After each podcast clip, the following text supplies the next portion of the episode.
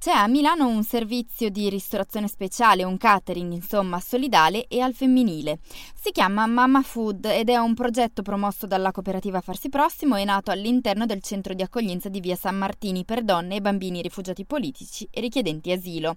Ci racconta la storia di questa cucina Rocco Festa, che è tra gli ideatori del progetto e oggi ne è responsabile. Nel 2010 all'interno del centro di accoglienza di via San Martini 75, un centro che ospita 70 donne rifugiate politiche del comune di Milano, gestito appunto dalla cooperativa Parco Prossimo. È nato questo progetto, le donne che provenivano da nazionalità diverse e da storie completamente diverse riuscivano a trovare nel cibo un, uno strumento di dialogo che li avvicinava nonostante le differenze culturali e eh, chiaramente magari anche delle problematiche legate al fatto che provenivano da nazioni che magari tra di loro erano in guerra. Il cibo diventava un momento di unione, il cibo era anche un riaffermare se stesse, riaffermare se stesse come donne, come mamme, il poter nutrire i propri figli, oltre che un riconoscimento, voi ci state dando questo, noi vi restituiamo quello che sappiamo fare, quindi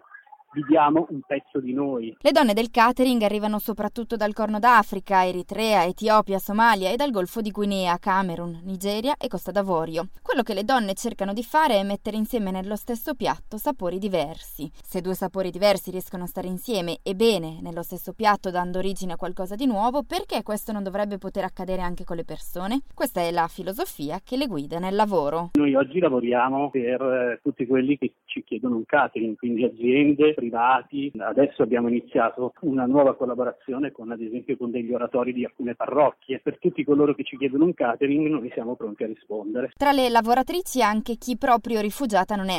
Ilona è una ragazza rom che vive in un campo a Milano e che attraverso questa opportunità di lavoro sta costruendo la sua vita e la sua indipendenza. E forse non è un caso se a differenza di molte sue coetanee rom ancora non è sposata e non ha figli. La storia è quella di una ragazza che proviene dai paesi slavi, siccome è di etnia, è di etnia rom, vive in un, un, campo rom e grazie al percorso fatto con Mama Food lei è stata inserita qui ha fatto prima tutto il periodo di formazione e adesso fa il servizio con noi quando proponiamo, quando proponiamo i casi. È stato motivo per lei di grande riscatto sociale perché chiaramente quando la vedono, quando si presenta, chiaramente suscita no? un po' di interesse e di attenzione. Però appunto lei ad oggi a tutti gli effetti lavora e è riuscita, sta riuscendo a, a crearsi una sua indipendenza. Giovane, circa 20, 24 anni. Lei si sta cercando di costruire una sua indipendenza anche da contesto familiare.